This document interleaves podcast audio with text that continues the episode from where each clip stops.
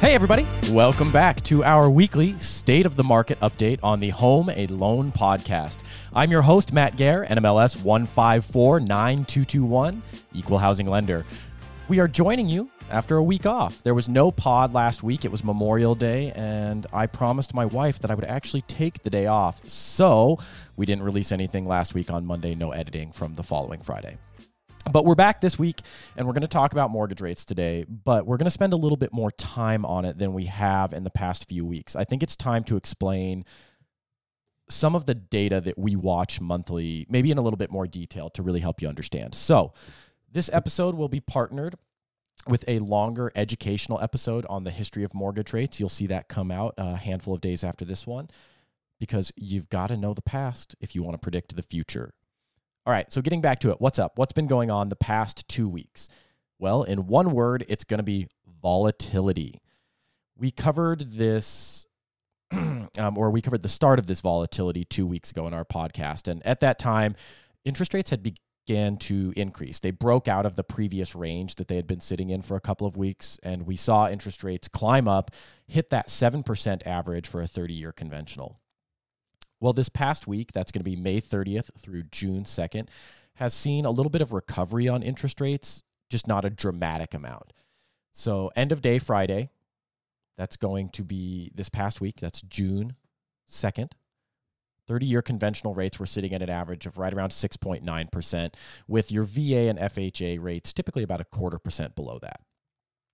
Now, if you look at the pricing on bonds and mortgage backed securities, you might have expected to see a little bit more improvement in interest rates. For example, the MBS, that's mortgage backed security, 5.0 coupons were priced at 97.41 on Friday, the 26th. They are priced today, Friday, June 2nd, at 98.32. That's an improvement of about 100 basis points in pricing. Now, when you look at the rate sheet for a mortgage, those rates have not improved by 100 basis points. And so what's going on there? Again, volatility. When we've got prices up, down, up, down, up, down, it's hard to price an asset that can swing heavily in price. And the risk is that if you're locking in after a day of substantial improvement that may not stick, that within a day or two, even, you might be at a pretty substantial loss on that rate lock. So lenders need to see improvement in pricing. That's bond and mortgage backed security pricing. They need to see it stick for a few days for that really to translate onto your rate sheets. So, what's going on? Is the improvement sticking? Well, no, not really. So, again, we saw a good improvement throughout the week.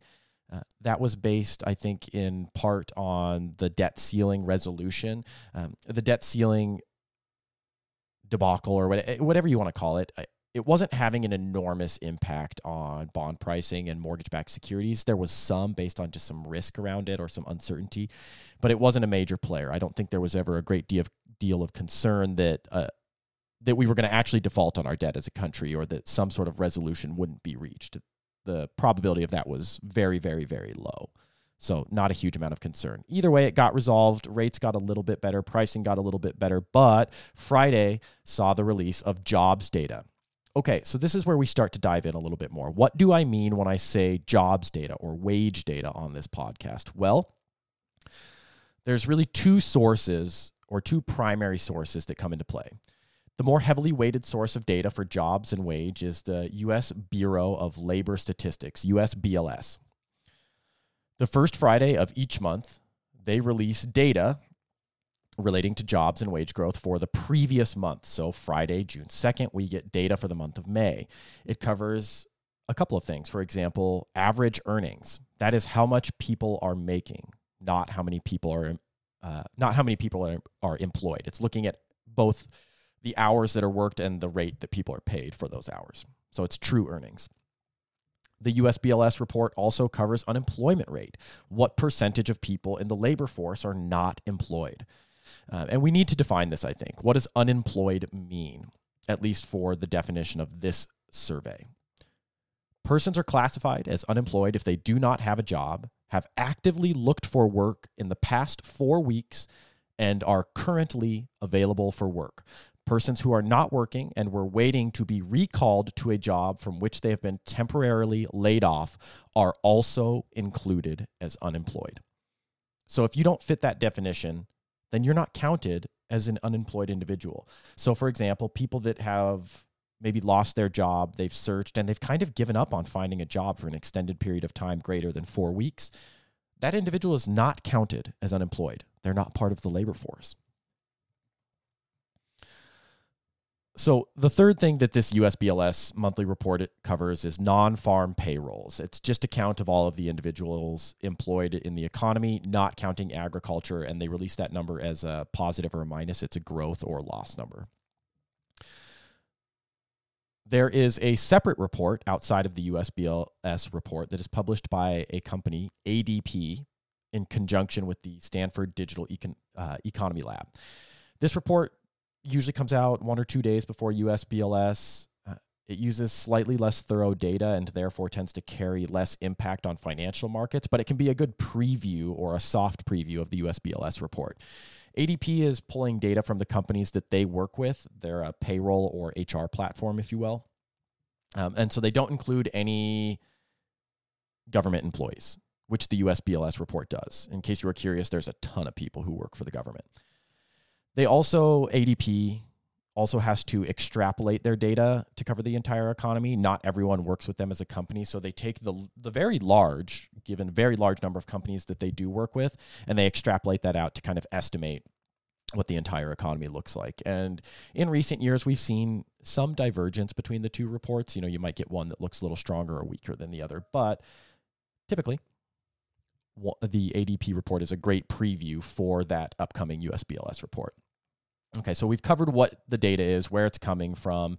Uh, this report, this USBLS report, was released Friday, June 2nd, again, the date of this podcast. What happened on that report? Well, jobs crushed expectations. Not great. Uh, the non farm payrolls came in at 339K growth versus a forecast of 190,000. So that's a lot more job creation than was anticipated, uh, and that can point to potentially persistent inflation. Uh, they also revised the previous two months, that's April and March numbers. They revised those numbers upwards, so so they look a little bit stronger in retrospect. That's bad for mortgage rates. However, if you look at the average trend line in total payrolls over a 12 month period, um, even with this month being up, the the average 12 month trend line is still down. And this month may just be kind of an outlier. It may be some month to month variance. We will see. However, that again, that overall trend line does suggest some cause for long term optimism about around mortgage rates because again, declining job growth is going to be good for mortgage rates. Uh, for the short term, however, not great. The unemployment numbers did paint a conflicting picture in this Friday report. You can see that unemployment rate rose from 3.4 to 3.7%. That's really odd considering that you also saw job growth. Typically, those numbers are going to be correlated. It's weird to see a ton of job growth, but also growing on inflation. So, again, this is something that we just need to shake out over the next month or two. Kind of the same thing when you look at the, uh, the long term average trajectory, though. Unemployment is increasing. So when we look at these long-term 12-month trend lines or even like 3 4-month trend lines, the data does align a little bit better. Also important to mention, wage growth. Wage growth increased at 0.3% month over month. That's lower than the forecast of 0.4%. And what this means is that the rate of wage growth is continuing to slow, also following the long term 12 month trend. So what do we see? It looks like at least this month there were a lot of new jobs, but unemployment is up and wage wages are slowing down. So when we look long term, again, we've got a lot of cause for optimism around mortgage rates because fewer jobs, lower payrolls, higher unemployment, these things are all good for mortgage rates because they're bad for inflation. So it bodes well on that front, but sadly it it has the potential to correlate again with a job loss recession and some households feeling financial pain. We'll see. Going forward, the next thing that we're going to be looking at is the ISM non manufacturing PMI data release on Monday the 5th. This data is released by ISM, that's the Institute for Supply Management. What they do is they survey purchase and supply executives in the non manufacturing sectors, that's service industry. Uh, and this survey can provide a really good gauge of the strength of the service sector in the economy. You know, if they're doing particularly well, this tends to correlate with higher inflation. We're using that word a lot today. Um, when people are spending more money on services, typically that that again, it's going to line up with more inflation. So pullbacks in the service sector then tend to align with declining inflation. Lower inflation is good for mortgage rates. ISM releases a separate report that does uh, measure manufacturing output. That's not going to be in the first week of June, uh, but just pointing that out so that you understand that there are two different surveys one for the service sector and one for manufacturing. And on the manufacturing side, it's pretty simple. If these manufacturing companies are building more goods and receiving higher levels of order f- orders for new goods, that's pointing again to persistent inflation and persistent spending, uh, which is bad for mortgage rates. The Fed is also going to be issuing a decision on rate hikes on June 14th. That's an important one to watch out for. In mid May, it was kind of widely expected that rate hikes were done. There was a pretty strong consensus that that was it. We were going to hit that. That was the top rate, and we were going to stay there potentially for a while. I think it's a little bit closer to a 50 50 split now. At least that's how the bond market's pricing it but we'll see. There's a possibility that we get another quarter percent hike. There's a possibility that we stop and we kind of sit where the current federal prime rate is. So, yeah, what is that? What is the federal funds rate or the federal prime rate, if you will?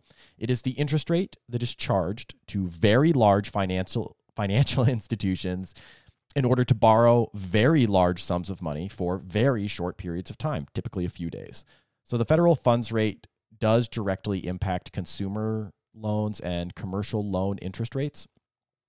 It does not directly impact mortgage rates. There is some relation, but the federal fund rate increasing does not necessarily mean that mortgage rates will go up. It may and it may not, depending on what else is going on in the economy. So, again, we'll see what's going to happen in June if the Fed decides to hike rates by a, quarter point again, I think that's mostly baked into mortgage rates already. However, if they decide to stick with the pause and not hike rates, we may see some improvement on the mortgage rate front. But uh, you know, if you've got a a loan product with a variable rate, like a, a, HELOC, for example, it's very likely tied directly to that federal funds rate with something like a 3% margin. So if the Fed moves the rate from five and a quarter to five and a half, your HELOC is probably going to see an interest rate go up from eight and a quarter to eight and a half, something along those lines. Now, if you've got a HELOC and that margin is more than 3% above the federal prime rate, and if you also have exceptional credit, here's a pro tip for you. It might be time to shop for a new HELOC. The margin should not typically be a whole lot greater than 3%. So enjoy. One other thing I wanted to cover really quickly that isn't getting a lot of airtime is student loans. Now, if you haven't heard, payments are coming back. Loans will exit forbearance in June, and first payments will be due either at the end of August or in early September. So, why are we mentioning this? Well, once again, inflation. One really good way to put a dent in consumer spending take a huge chunk out of people's budget. So let's look at some data from Forbes uh, as of quarter one of 2023 on average student loan debt. For people aged 25 to 34, they're carrying an average balance of about $32,700. For the 39, or pardon me, 35 to 49 age group, that's 44,500. And for the age group of 50 to 59, they are carrying an average of $47,700 in student loans. So, fair disclosure, I did pretty light due diligence around this data. It was grabbed some grabbed from Forbes, uh, but some grain of salt there. I didn't do a whole lot of deep diving on their methodology. However, I will say that these balances do align anecdotally with what I see from people who are my clients. Uh, I will say some professions, lawyers or doctors, for example, are carrying quite a bit more in student loans, often balances north of $200,000. Now, a fully amortized student loan payment and what that means is a full payment with no reduction based on income or anything. You're just making the full monthly payment. Typically, that runs about 1% of the full loan balance per month. So, for various age groups, essentially what we're doing here is we're adding, on average, somewhere between $327 and $477 a month in debt payments. That's a big chunk. And that's money that's going to be coming out of their general spending budget, money that they can no longer spend elsewhere. And I, for one, suspect that this change may contribute to a decline in consumer spending and subsequently a decline in inflation. Again, that all adds up long term to better mortgage rates. So keep an eye on those inflation numbers as student loan payments come back into the picture here in September, October, November, towards the end of this year. We might see some good uh, declines in inflation as a result. That's all we've got for today. I hope you enjoyed this slightly deeper dive and that you learned something. If you've got questions or anything that you'd like to hear from us, please do not hesitate to reach out. You will find all of my contact information in the podcast episode description. And keep an eye out for that, that next episode coming out in the next handful of days on a history of mortgage rates and perhaps some thoughts on the future. If you've made it all the way through this episode, that pod is definitely going to interest you. So, with that, we're going to wrap things up. I hope that you are having a wonderful day and that you have a safe journey home